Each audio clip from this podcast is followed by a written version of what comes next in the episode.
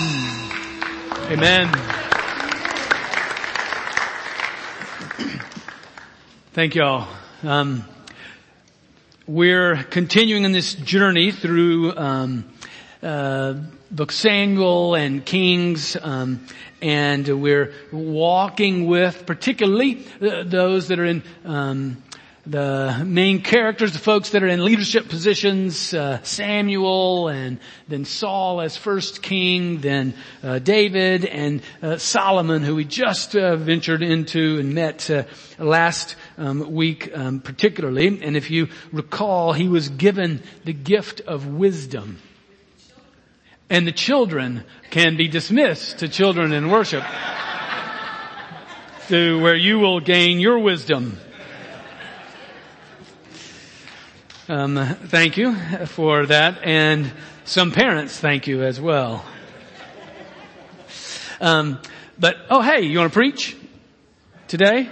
No, okay. Uh, I think I might have gotten you in trouble with Grandma, though. Sorry. Um, but uh, so we're with uh, with Solomon who's given wisdom, and today we get to venture into his journey um, as we um, will look at Ecclesiastes, and will there he'll share with us um, about his journey and about his what he was desperate for, searching for what could meet his sense of desperation as we were just singing. And so there's a real uh, depth to this uh, um, wisdom literature, uh, this poem. And so I asked uh, uh, Colleen um, Scheid if she would read it for. Sorry, yeah, Colleen just the, the Colleen Sauer just sort of went, "Whoa, what am I supposed to do?" Yeah, Colleen Scheid to to come forward and to to, to share and capture um, uh, that sense of depth. Uh, thank you, Colleen.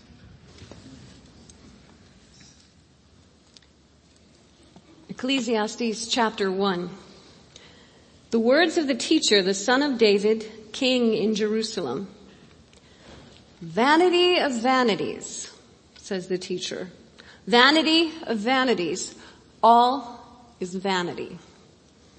What do people gain from all the toil at which they toil under the sun? A generation goes and a generation comes, but the earth remains forever. The sun rises and the sun goes down and hurries to the place where it rises.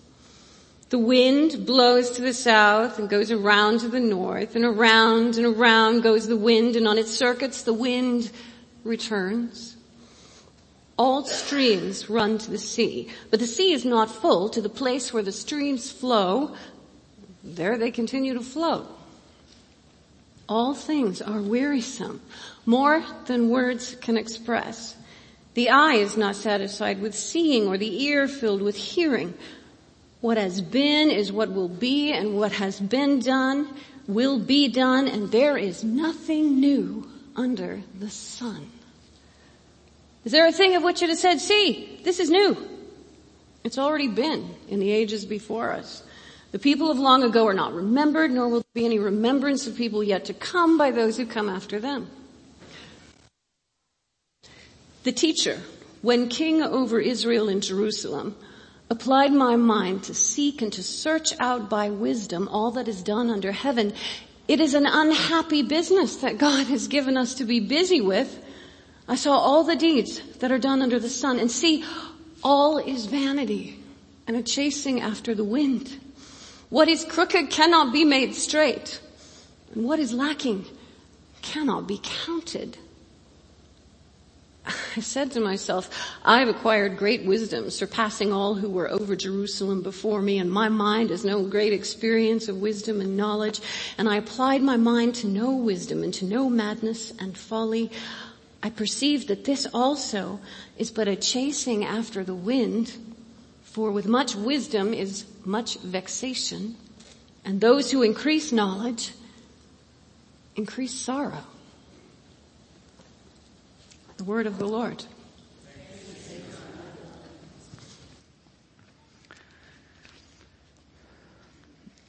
Yeah, that, that's one of those where uh, say, uh, "You sure you want to say thanks be to God for for that one?"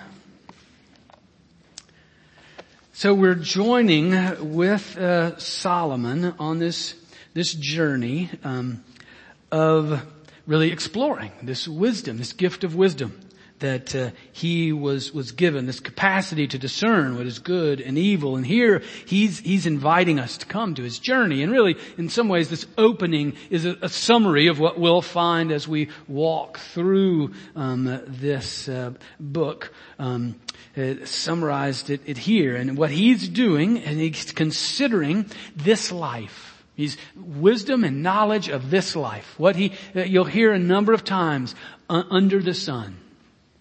Look what was under the sun. There's nothing new under the sun. Meaning what he observes and experiences and what he can see and what he can feel, you know, what he can taste. And as he has ventured on this journey of exploring a variety of ways of experiencing this life to the full, he looks back and says, this is a waste of time. Vanity, the word vanity, you know, it, it, it, it's the same word in Hebrew that means like smoke or vapor. You know, it's like, where'd it go? How do you capture? There's nothing really of much substance there. It's meaningless without purpose. It is vain.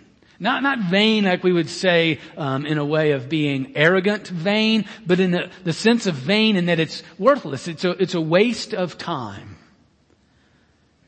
to really try to find that purpose if you look for it in the things under the sun. I mean, in a sense, nothing really truly gets accomplished. We're on a gerbil wheel. Yeah, and we're just running and running and running and, but we're really going nowhere. And uh, what Solomon has done is he's, he's, he, in his wisdom, he's stepped off the gerbil wheel and looked at it and now he's telling us, hey, you're on a gerbil wheel. You're just running. You're just pursuing things that really are meaningless. I ran across this poem from Stephen Crane. I saw a man pursuing the horizon. Round and round he sped.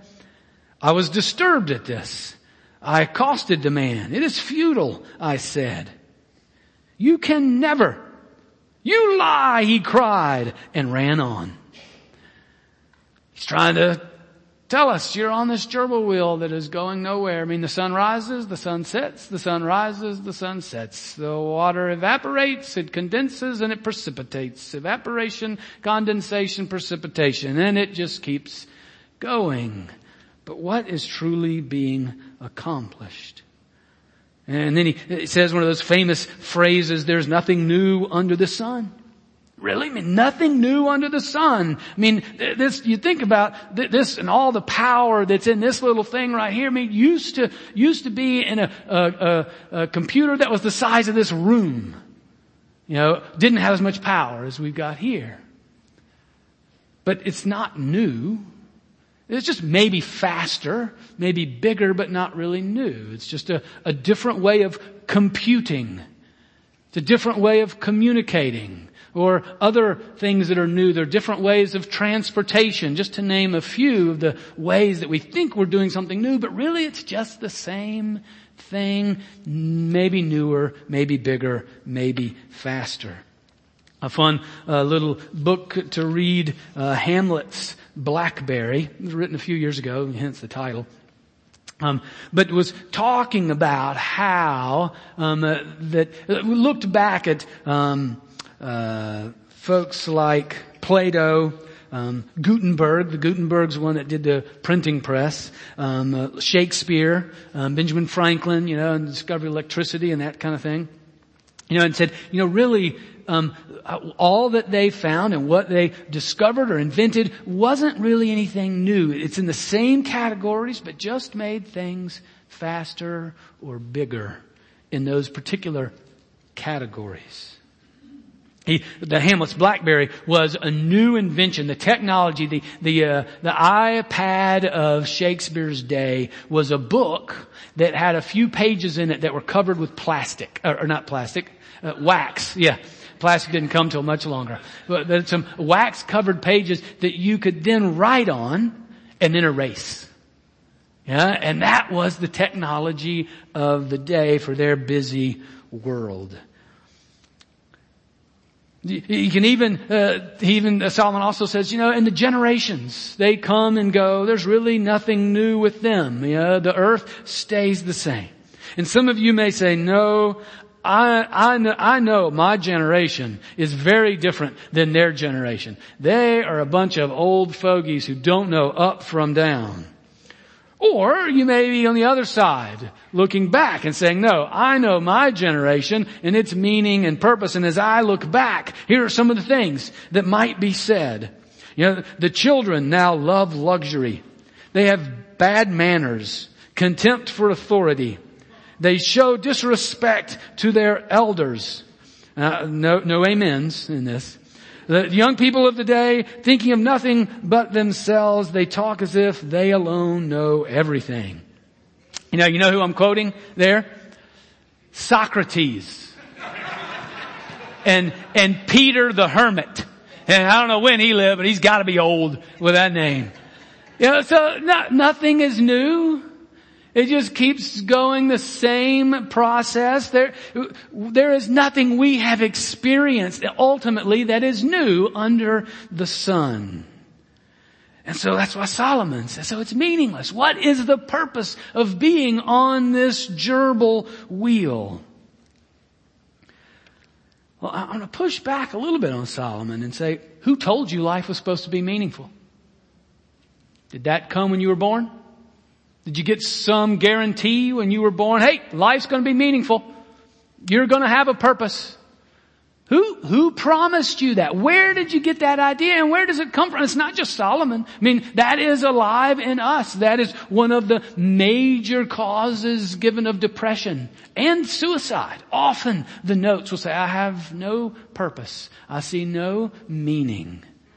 And, and, and, medical studies have been shown that uh, a variety of them that if you have a sense of meaning and purpose in your life, you live longer than those that don't. Eight to ten years longer. So there's something, there, there's, there's some desire within us that comes from somewhere that no, there is meaning, there is purpose to this life. And Solomon is the great king of Israel, the one who's been given wisdom. He knows that. That's, that's within him. And he's going to search for everything under the sun to find out if there, where that meaning and purpose is. So we, we heard in this one that you know, that first gift that God had given him. Well, maybe it's in wisdom. Let me gain all the wisdom I can, all the knowledge I can, and that will then give me purpose and meaning. If you, you, move on into chapter two and you read that, like the next v- verse even, he says, I said in my heart, come now, I will test you with pleasure. Enjoy yourself. So he says then, he ventures into pleasure. So wisdom didn't do it. Let me try pleasure. Let me go find all the pleasure I can. And Solomon, better than any other human being in all of history, could do that. He had all the money of the world. He could build whatever he wanted. He could travel wherever he wanted. He could eat what he wanted when he wanted. He had companionship whenever he wanted. He had a couple hundred wives and a couple hundred concubines. I don't know if you got a couple hundred wives, why you need a couple hundred concubines, but Solomon did. And he had it. So whatever pleasure he wanted, he could pursue it at any time. And he said, it's meaningless. There is not purpose found there. And then later on he says, what about toil? What about work? What about what I produce and create? And, and he said, that is a waste as well. Whether it's wisdom, knowledge, whether it's pleasure or work, all of them are gifts from God. But if you pursue meaning and purpose there, you don't find it. Alright, so Solomon, where did this question come from? I'm stepping out of the book. I'm stepping off the gerbil wheel. We are, and we're stopping and asking, well, why are you asking this question? Where did you get this idea that life has meaning? I want to point you back to the beginning of the story. Because it's in the very beginning, at creation, where we find the gift of wisdom, the gift of pleasure and the gift of work. It's in Genesis chapter 1 and 2 that we see that there. And we see that that's where purpose comes from. That sense of meaning comes from our creation, being created in the image of God, giving these gifts in order to live according to the good and perfect plans and purposes of God. Living into the reality of His kingdom, which is eternal. The only thing that is eternal. That, that place that is beautiful without frustration. Something that we've, we've tasted this. We've tasted this reality, which is part of the big story of God. A little uh, uh, picture I want to share with you. Um, and you can look it up now. You can go to your own um, Hamlet's BlackBerry if you want, and even go look it up. The big story or the true story from a guy named James Choung. Um, a number of you have seen this. We've used it in a variety of, of classes that, that gives the big story of what God has created and His purpose and plan in fulfilling it. And in the beginning, we we were designed for good. Right? There, there was the, the good that was created. There was the tree of knowledge of good and evil. Uh, that sense of knowledge, of wisdom that was there. There was, um, it was pleasurable. What was created was good. There, there was work.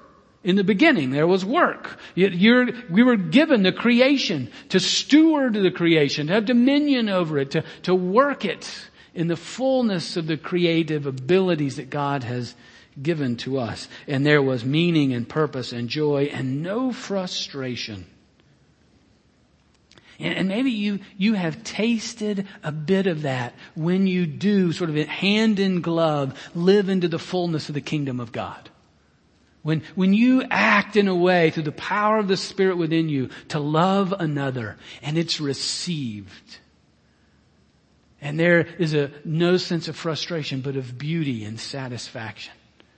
We, we've all had that taste along the way of meaning and pleasure and purposeful work. But what happened? Well, we, if we've read past chapter two, we know that what happens is we humans rebel. And we take those good gifts and we take them and use them according to our desire, our purpose, our plan instead of God's. And what does that cause? Then in that rebellion, we are damaged by evil.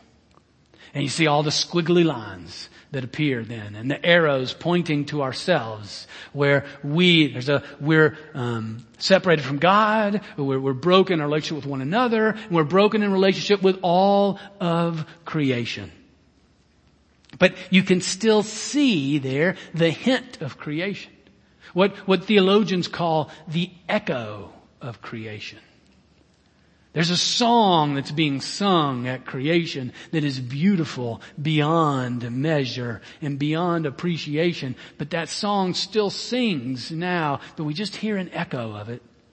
It's, it's muted.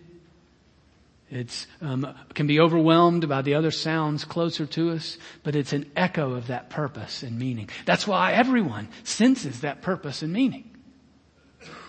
But while we don't feel it because we're damaged, by evil, while we don't experience it. And then you, you, move below that, the bottom right hand um, corner, and that there we see that God didn't leave us there, but again, He restored us for better. That Jesus came in our midst, and He destroyed the power of evil. He destroyed sin. He destroyed guilt. And at, at, his death, he took evil and sin to the grave and left them there, demonstrating his victory, which we can sing about, like we did this morning, that we can sing with gusto, that he is victorious and has defeated sin, has defeated our rebellion, has defeated evil and restored us with the Father, restored us in our relationship with God. That's why the center circle now, there's no squiggly lines. He's made us right with God forever.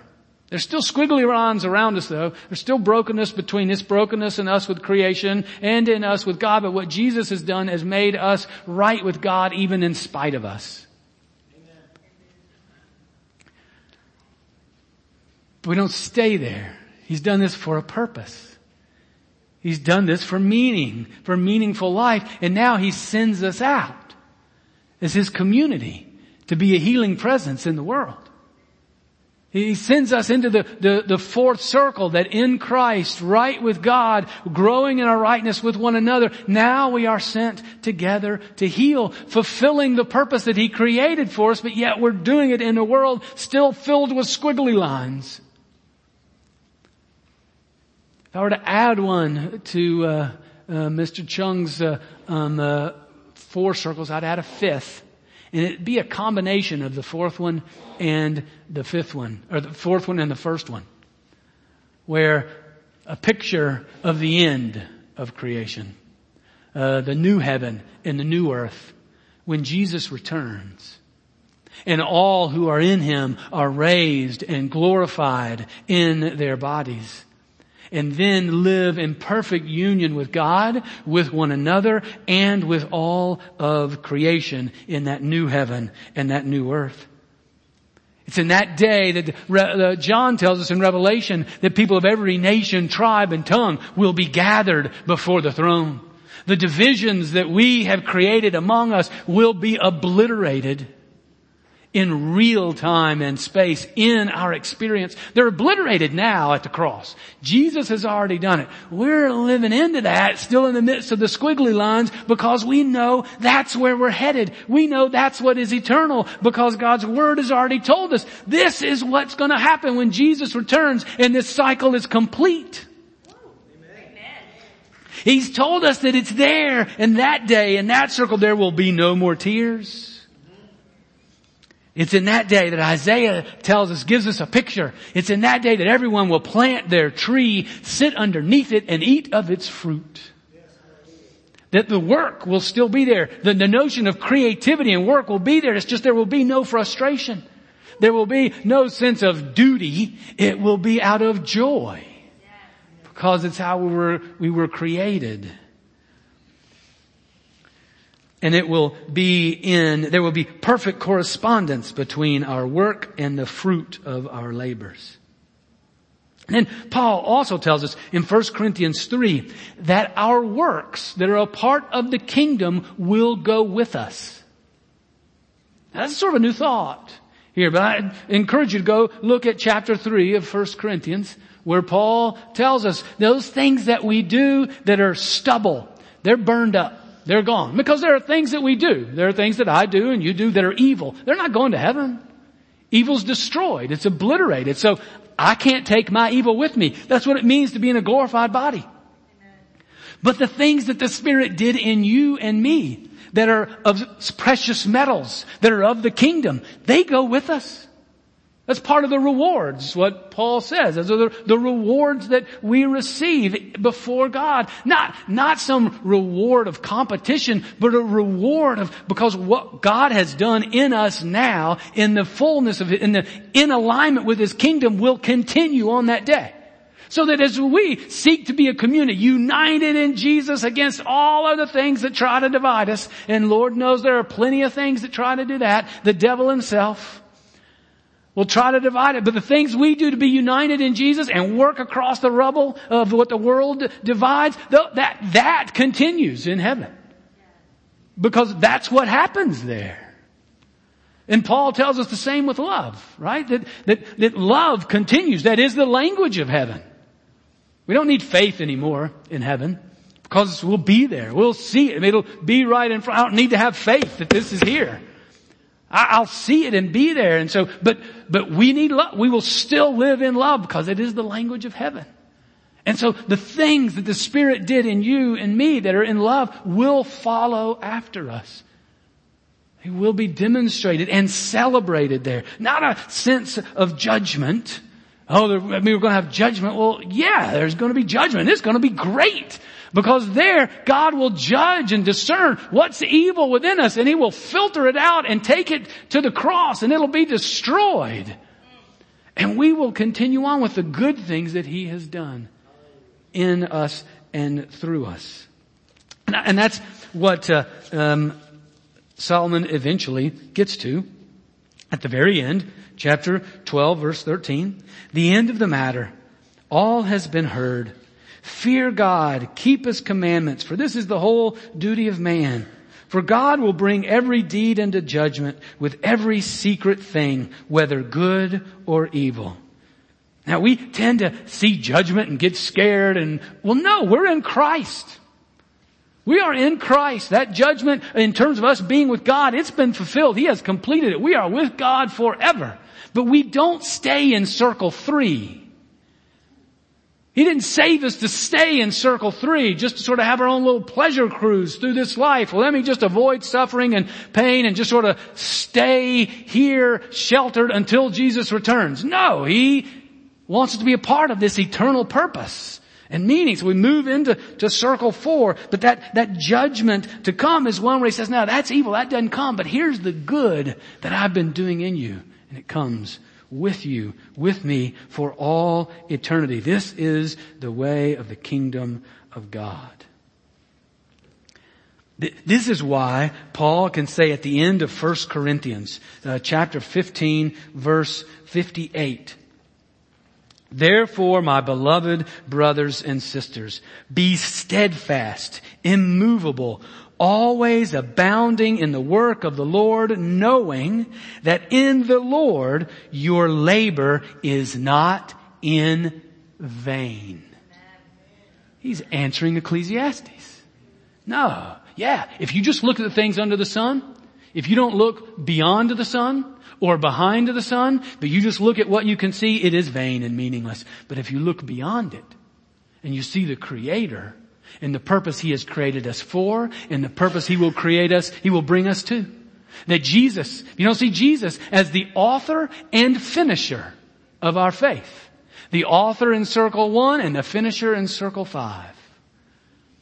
Then that's where all that we do is then not meaningless. It's not in vain because it's in alignment with the very kingdom of God. Now, as uh, our whole series this summer has been about being an influencer, that we have influence. And how do we have that kind of influence? Uh, it means that there, we have this influence as we live in circle four. We, we seek no matter what in our workplace, in our homes, in our neighborhoods, in our community, um, in the, in our relationships, in our families, whatever it might be, we have influence because God's created us and chosen us and given us the word of truth here to say, here's where you come from, here's where you're going, this is how you find meaning. Now go live that out in the world and there you will have influence by what you do and what you say and maybe others will hear and see. If nothing more, they will receive receive the very love of God. They will see the work of justice and righteousness and mercy and forgiveness being done in you as you live according to the ways of the kingdom. And they will receive that and God will be glorified and maybe by God's grace they will come and join and be a part of the team. But this is, there, what greater purpose could there be? What, do you, do you know a better story to live? That's, that's always my challenge to others who say, I don't believe it. Okay, you tell me a better story we're living. You come tell me something that gives me meaning and purpose from the beginning to the end and every step of the way. So far, they haven't. Those that are most honest say, no, there's not meaning. You're wrong trying to find meaning. That's your best answer? Okay. Uh, I think there is being a part of the very purpose of God. Now, I mean, this, this is deep stuff. And I know this whole notion of rewards in heaven, that's always sort of uh, hard for us to, to, to grasp. But again, I tell you, go back and look at 1 Corinthians 3. That'll tell you there forever. And we talk about the crowns that we get and the jewels, reward, what are, the, what are those? Those are the work of God in us now that continues for all of eternity. But you gotta sit with this though. Do you see your life as a part of this eternal purpose? Do you see that your life is part of that echo of the creation and the celebration of the end? Cause it is. If you are in Christ Jesus, He has died and risen for you and called you to Himself, not for you to sit in circle three. But because you were called in circle one and you've got a destiny in circle five, you are on that journey. Do you see that? Maybe you can relate to Solomon though really well in this. And you've been looking at the things under the sun and you are a curmudgeon. You're, you're just there. There is no meaning. There is no purpose. You gotta get back in touch with the eternal meaning. You're spending too much time just focusing on what's under the sun and not looking beyond it. Maybe today God has revealed to you this new purpose, this new meaning, or renewed it. You've known it. There's nothing new here. There's nothing new under the sun. There's nothing new in a sermon.